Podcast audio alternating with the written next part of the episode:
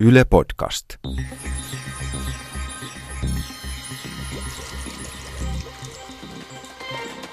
Tiede Ykkönen, Extra.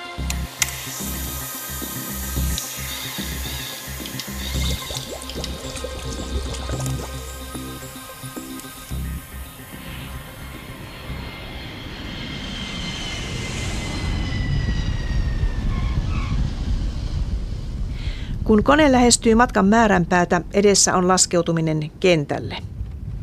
Liikennelentijät Aleksi Kuosmanen ja Tom Hakala Finneurista valaisivat lentämisen saloja ja tässä osassa puhumme laskeutumisesta. Usein sanotaan, että kriittisin vaihe lennon aikana on pikemminkin juuri laskeutuminen kuin nouseminen ilmaan. Eli laskeutuminen olisi haasteellisin lennon vaihe. Mitä lentijät itse tästä tuumaavat? Aleksi Kuosmanen vastaa. Molemmissa on omat, omat haasteensa vähän erilaiset, mutta ehkä tuo kiteytys on ihan, ihan paikkansa pitävä. Eli ohjaus teknisesti se laskeutuminen on haastavampi kuin, kuin se lentoon lähtö. Lontoon Heathrow on ruuhkainen kenttä. Laskeutuminen sinne saattaa kestää pitkään tai ainakin siltä matkustajasta usein saattaa tuntua, koska lasku tapahtuu hitaasti vaihe vaiheelta.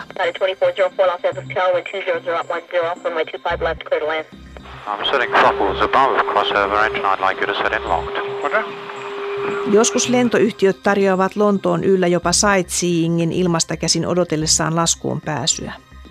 Kone kulkee ilmassa kuin pomppu linnassa ja laskee vähitellen korkeutta ja kiertää kehää kentän lähistöllä. Tom Hakala. Lonto on, on siinä mielessä vähän erikoisempi paikka, että on hyvin kiireinen kenttä ja siellä on hyvin paljon liikennettä ja, ja, ja tota, siellä joudutaan lentämään niin sanottua odotuskuviota, odottaa omaa vuoroa, että päästään aloittamaan se oma, oma laskeutuminen ja ja tuo mainitsemasi pomppuliike johtuu siitä, että kun siellä on se korkeusporrastus, mistä jo aikaisemmin puhuttiin, tuhat jalkaa pitää olla edellä olevaan koneeseen korkeussuunnassa, niin he päästävät aina yhden koneen kerrallaan alaspäin ja sitten se juna tulee kaikki vuorollaan yhden korkeuden alaspäin ja sitten sitä jatkuu, kunnes alas päästään. Ja tämän Lontoon Heathrown lisäksi siinä Lontoon alueella useita muitakin kenttiä, on, on yksityiskenttiä ja sitten muita kaupallisia isoja kenttiä. Se on todella, todella vilkas ja, ja kiivas ilmatila operoida.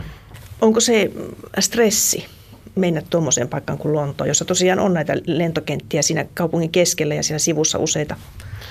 No Lonto on mun mielestä hyvä tyyppi esimerkki siitä, mitä asiat tulee hoitaa. Eli siellä on joka paikassa meillä on, on tulomenetelmät, mitä seurataan ja miten, miten päädytään sen loppulähestymiseen laskuun.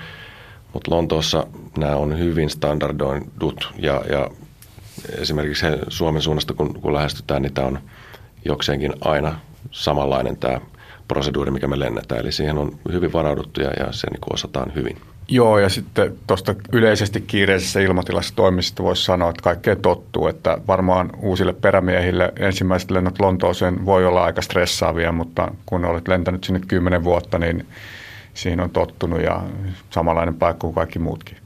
Viekö se usein tuon 45 minuuttia tai vastaavan sinne laskeutuminen? Varmaan olette laskeutunut sinne, koska se tuntuu, että se on niin kuin pisin se odotusaika siellä. Nyt, nyt ei ole tässä ihan tuoretta tilastoa käytettävissä meidän odotusajoista siellä ilmatilassa, mutta sanoisin, että tyypillisesti 10-15 minuutin odotuskuviolla sieltä päästään alas, että sen verran tulee suunniteltuun lentoaikaan ehkä keskimäärin lisää. Että se voi olla sitten se koko lähestymisen mitta tyyppiä 40-45 minuuttia, kun matkalentokorkeudesta lähdetään, jos näin lasketaan.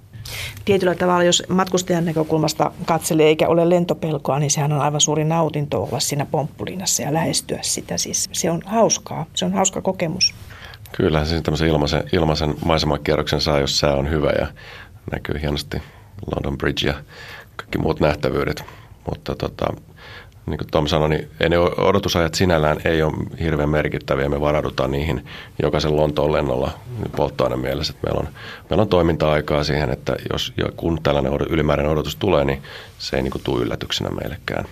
Mitenkäs se kone pannaan laskuun siellä ohjaamossa? Mitä siellä tehdään, jotta päästään laskeutumaan?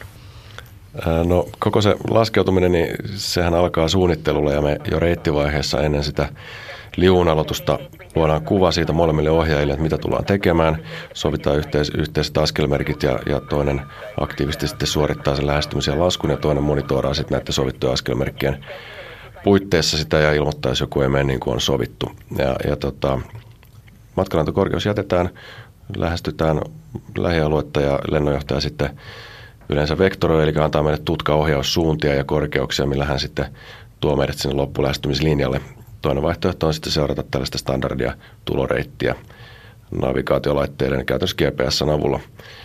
Ja loppulähestymisen aikana sitten hidastetaan konetta, saatetaan se lasku asuun, eli otetaan siipeen lisää muotoa, otetaan sinne lisää käyryyttä pinta-alaa, saadaan lisää vastusta ja pystytään lentämään myös hitaammin sillä tavalla, että se virtaus ei irtoa nyt siitä siivestä ja, ja otetaan teline alas ja, ja tuodaan sitten lähestymismenetelmää mukaillen kone siihen kiitotien päälle.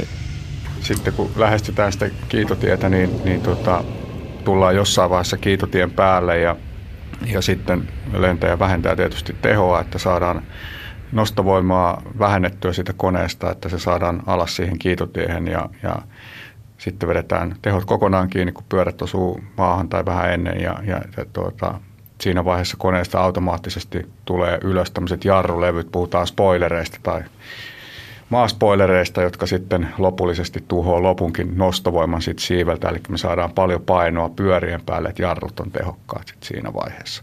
Sitten jos on liukasta, niin me voidaan vielä avata reversit, joka tarkoittaa sitä, että tuot moottorin kyljestä aukeaa luukut, jotka kääntää sen moottorin työntövoiman jarruttavaksi, eli se suuntautuukin eteenpäin. Sitä käytetään yleensä normaalisti aina tyhjäkäynnille, mutta sitten jos on kovin liukasta, niin voidaan käyttää ihan niin sanottua tehoreverssi, jolloin lisätään tehoa oikein väärään suuntaan siihen moottoriin niin sanotusti. Kuinka automaattista tämä on? Se tulee niin sanotusti sitten selkärangasta, kun se on, on koulutettu tämä toiminta tässä laskussa, kun tehdään niin sanottu manuaalilasku. Toinen vaihtoehto on, on tehdä koko lasku automatiikalla, sekin on mahdollista ja se on oikeastaan tulee silloin kysymykseen, kun sää on, on huono, eli puhutaan huonosta näkyvyydestä, on kovin sumuista ja muuta, niin silloin lentäjä ei saa käsin enää laskeutuakaan, vaan sitten se tehdään automatiikalla se lasku. Liittyykö siihen automaattilaskuun riskejä? Siis no tietysti riskejä voidaan hakea joka paikasta, mutta siinäkin on hyvin tärkeää silloin, kun se automaatti tekee sen laskun, että sitä seurataan. Ja meillä on indikaatiot siitä, että mitkä tietyt pykälät tai stepit tapahtuu tietyllä korkeudella sen automatiikan puolesta. Siinä tulee näkyä tietyt indikaatiot. Ja jos se ne indikaatiot tuu näkeviin tai tietyt varoitukset syttyy, niin siihen puututaan sitten käsiä ja tehdään niin sanottu ylösveto. Aleksi. Ja sen lisäksi näitä, näitä automaattilaskuja tehdään näissä sumuisissa olosuhteissa, niin meillä on tämmöisten automaattilaskujen jatkuva seuranta. Ja se tarkoittaa sitä, että näitä automaattisia laskuja tehdään paremmissa olosuhteissa kuin mihin ne on suunniteltu. Eli meillä on täys näkyvyys ulospäin, mutta tehdään kuitenkin se automaattinen lasku ja todennetaan, että ne järjestelmät toimii myös oikeasti hyvin. Ja seurataan tätä trendiä, miten, miten tämä toimii. Ja kun se automaatti laskee sen koneen kentälle, niin seuraako kapteeni koko ajan sitä tilannetta kuitenkin siellä ohjaamossa ja näkee mittaristosta, että miten se etenee? Ju- juuri näin, niin kuin sanoin, että sitä seurataan koko ajan sieltä mittareilta ja ja jos kaikki menee hyvin, niin se automatiikka kytketään pois vasta sitten, kun kone on käytännössä rullausvauhdissa, että käännytään pois sitä laskukiitotieltä. Eli se on arvusperheellä, mitä me käytetään, niin, niin pienin näkymysvaatimus on 75 metriä tällä hetkellä. Ja siinä se ulkonäkyvyys, niin sehän eihän sieltä mitään ulos näkään, mutta silloin puhtaasti mittareilla monitoraten tehdään se lähestyminen ja lasku. Mitenkä se fysikaalisesti, jos ajatellaan fysiikkaa, lentokoneen fysiikkaa, niin mitä siinä tapahtuu, kun se kone laskee? Mitä siinä sitten tapahtuu, niin puhutaan kiitotien kynnyksestä, eli se kiitotien alkupää, kun me tullaan siihen, niin siinä pitää olla tietty nopeus. Ja sitten kun me lähestytään sitä kiitotietä, sanotaan, että ollaan noin ehkä 10 metrin korkeudella, tyypillisesti lähdetään sitä tehoa vähentämään ja samalla nokan kulmaa hiukan nostetaan tai pidetään, pidetään samassa ja pyritään – vähentämään sitä vajoamisnopeutta. Eli että sit kosketuksesta ei tule kauhean kova. Ja tämä tapahtuu just sitä nokkaa vähän vetämällä. Me saadaan pikkasen lisää nostovoimaa, mutta sitten se nostovoima alkaa hiipumaan, kun se kone lähtee hidastumaan sitä kautta, kun teho tulee pois. Et jos kaikki menee hyvin, niin juuri suurin piirtein sakkaushetkellä tai hiukan ennen sitä pyörät osuu maahan. Niin tämä on ehkä fysikaalisesti se selitys. Ja sitten, niin kuin äsken sanoin jo, niin tärkeää on sitten sen koneen pysähtyvyyden kannalta se, että me saadaan tapettua kaikki nostovoima sieltä siiveltä, että me saadaan mahdollisimman paljon painoa pyörien päälle, että jarrut on tehokkaat sen jälkeen. Niin, että se nopeus hidastuu, että se kone alaa mennä uudestaan ilmaan. Juuri näin. Ja sitten kun siinä vaiheessa, kun ne niin sanotut spoilerilevyt sieltä siivestä nousee ylös, niin silloin se nostovoima on niin, niin, niin tapettu, että se ei kyllä nousekaan enää siitä mihinkään. Matkustamostakin näkee, että ohjaajat säätelevät esimerkiksi siiven takaosaa laskun lähestyessä. Tom Hakala. Siinä siiven takaosassa tai puhutaan virallisesti jättöreunasta, niin on, on, on ohjaimia. Siellä ihan siiven kärjissä puhutaan siivekkeistä. Ja sitten siinä lähemmän, lähempänä runkoa ja matkustama olevat levyt, jotka sieltä tulee ulos, niin ne on laskulaipat. Ja nämä laskulaippojen ideahan on se, että ne käyristää sitä siipiprofiilia laskeutumisen aikana ja lisäävät siiven pinta-alaa, jolloin sen nostovoima paranee ja voidaan lentää hitaammin. Eli ilman niitä laskeutuminen on paljon, olisi, olisi paljon haastavampaa ja tapahtuisi paljon kovemmalla nopeudella. Ja silloin myöskin vaadittu jarrutusmatka olisi huomattavasti isompi kuin pienellä nopeudella laskeutuessa.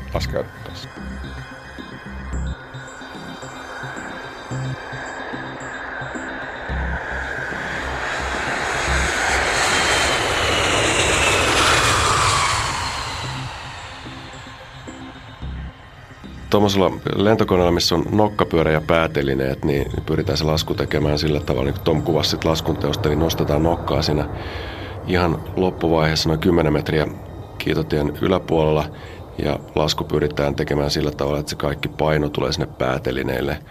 Ja nokkapyörä ei kestäskään sellaista, että tultaisiin nokka edellä, tehtäisiin niin sanottu kolmen pisteen lasku, vaan, vaan tosiaan päätelineille siihen massan keskipisteen kohdille suurin piirtein se kosketus halutaan kulma, jolla tullaan, eli se asento, niin äh, hyvinkin rajoittu, millä kulmalla siihen voidaan tulla, ettei, ettei tulla liian matalalla se kolmen pisteen lasku, eli nokkapyörä tai sitten liian vedettynä nokka pystyssä, jolloin sitten mahdollisesti koneen pyrstö osuu, osuu maahan. Voiko se sitten keikahtaa tällä tavalla siitä sitten pystyyn? No kyllä siinä on mahdollista ja just nämä spoilerit, jotka siinä kosketuksen jälkeen nousee pystyyn ja reversiluukut, niin ne, ne mahdollisesti edes auttaa siihen, siihen tota, pystyyn nousemistendenssiin ja, ja sitä sitten ohjaat aktiivisesti ohjaa taas painamalla nokkaa alaspäin. Ja jos tullaan oikeassa asennossa, niin se ei ikinä tulisi ollakaan mikään ongelma. Tom. Niin ja usein meilläkin puhutaan siitä, että se koneen nokka pitää lentää maahan asti, eli se lentämistä ei missään nimessä pidä lopettaa siinä vaiheessa, kun päätelineet osuu, osuu maahan, vaan se on tärkeää, että se nokkakin tulee hallitusti alas ja siihen asti ohjataan ihan aktiivisesti.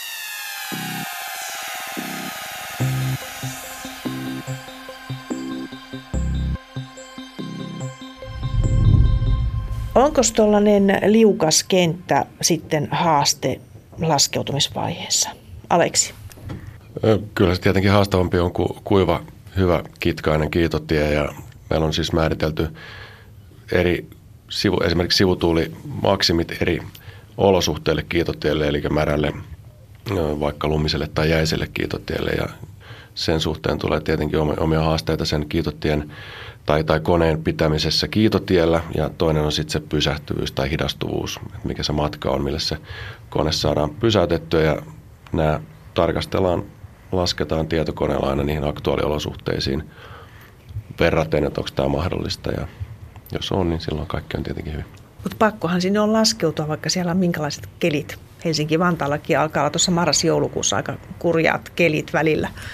Joo, meillä on siis lentokentillä on kunnossapitokalustoa ja, ja ne pitää huolta kiitoteista ja niiden, niiden kunnosta, rullasteiden kunnosta, harjaa niistä lumet pois ja, ja mahdollisesti käsittelee sitten tällaisella ää, kemikaalilla, jolla, jolla se jää saadaan sitten sulatettua ja, ja myös sitten sillä tavalla, että mahdollinen vaikka jäätävä sade ei sitten siihen kiitotien pintaan jäädy, vaan se jää kosteeksi. Eli usein talvella se meidän huono olosuhde kuitenkin Helsinki-Vantaalla on, on märkä kiitotie, eikä jäine esimerkiksi. Ja jossain äärimmäisen harvinaisessa tilanteessa, esimerkiksi voitaisiin puhua Pohjois-Suomen kentistä, niin se voi olla niin huono se kiitotieolosuhteet, että sinne ei voida mennä laskuun. Et sitten sitä varten meillä on varakenttä, mihin on polttoaineen mielessä varauduttu, mihin päästään sitten laskuun tämmöisessä äärimmäisen harvinaisessa tapauksessa. Tosiaan ihan kiitotien kuntokin vaikuttaa näin radikaalisti. Kyllä, jos se on tarpeeksi liukas, eli kitkakerron on, on, on todella huono, niin se on fysikaalisten lakien, lakien sanonut pakko, että tietyn painoisella koneella sinne ei voi mennä, koska se kiitotien matka ei riitä sen pysäyttämiseen. Onko se niin, että lähtö- ja laskeutumistilanteessa on manuaaliohjausta ja siellä ylhäällä automaatti keskimäärin vai miten se tapahtuu, Aleksi? Kyllä se näin on, eli, eli meiltä ei laivastosta eikä, eikä keneltäkään muultakaan kaupallisilta yrityksiltä löydy sellaista lentokonetta, joka itse automaattilla tekisi lentoon. Eli se lentoon on aina, aina manuaalinen ja lähestyessä sitten riippuen tuota niistä säistä ja, ja niiden toimistorajoituksista, joko lennetään käsin tai automaatilla ja, ja esimerkiksi automaatin rajoitukset vaikkapa sivutuulen osalta laskun tekemisessä on pienemmät kuin käsin tehtäessä. Että voi olla sellainen tilanne, että ei edes voi tehdä automaattista laskua lähestymisessä, mutta reittivaiheessa luonnollisesti automaattia hyödynnetään. Se on kuin kolmas ohjaaja, jolle luovutetaan se työsuorite siinä tilanteessa. Onko siihen joku erityinen syy, että lentokone ei voi nousta ilmaan automaatilla?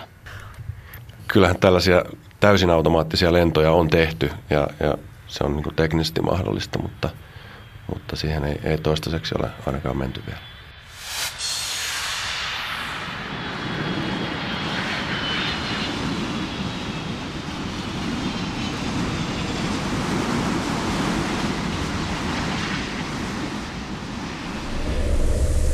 Helsinki-Vantaan, jos tämä haastattelukin tehdään Helsinki-Vantaalla, niin niin täällä olen nyt sitten monta kertaa kokenut tämmöisen syysmyrskyn laskun aikana ja, ja se kone on siinä ihan kentän päälläkin jo vielä muutamia metriä liikkunut sivutuulessa. Onko se kapteenille haaste sitten tämä, kun siis täällähän on tällaisia kurjia myrskyjä joskus, tosi kovia myrskyjä.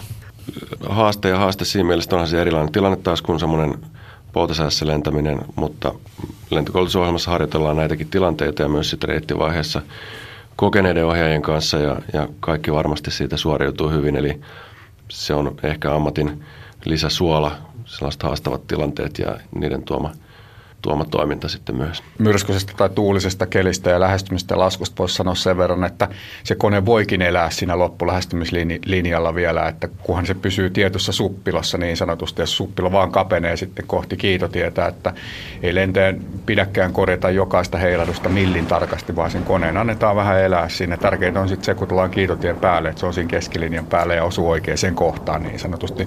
Mutta ymmärrän, että voi tuntua hurjalta matkustajasta se liikehdintä välillä siinä.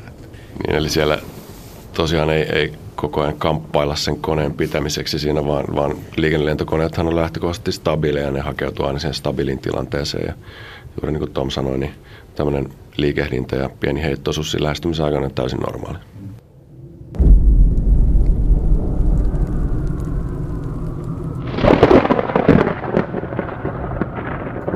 Tuollaisessa myrskytilanteessa saattaa matkustajasta joskus tuntua siltä, kuin ohjaamossa lentäjät oikein puskisivat tai työntäisivät koneen myrskyn läpi. Suuria voimia vastaan, mutta lopulta kuitenkin turvalliseen laskuun kentälle. Joo, siis on mahdollista, että on, on voimakkaita nostavia virtauksia ja tunne voi hyvinkin olla silloin tällainen, että joku nostaisi konetta pyrstöstä ylöspäin joudutaan työntämään nokkaa alaspäin. Että olet aivan oikeassa, että tämä voi olla oikea tuntemus kyllä. Mikä tässä lentämisessä on teistä kaikkein hauskinta? No kyllä lentämisessä kaikkein hauskinta tai tässä työssä itsessään mun mielestä on se lentäminen, kun pääsee lentämään ja se on se hauskin osa. Entäs Tom? Kyllä mä, mä oon samaa mieltä, että sen koneen ohjaaminen, se on, se on, se on niin tosi hienoa, tuommoisen ison, ison koneen ohjaaminen. Ja sen lisäksi täytyy sanoa, että kyllä tosi mukavat työkaverit on, on tässä kanssa ja se on semmoinen niin mukava työyhteisö, missä on kiva tehdä töitä.